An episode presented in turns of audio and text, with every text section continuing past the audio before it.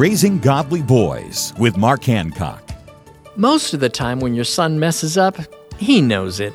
He has instant regrets, but it's not easy for him to apologize. Guilt, ego, fear all get in the way. He may feel unworthy of your love and forgiveness.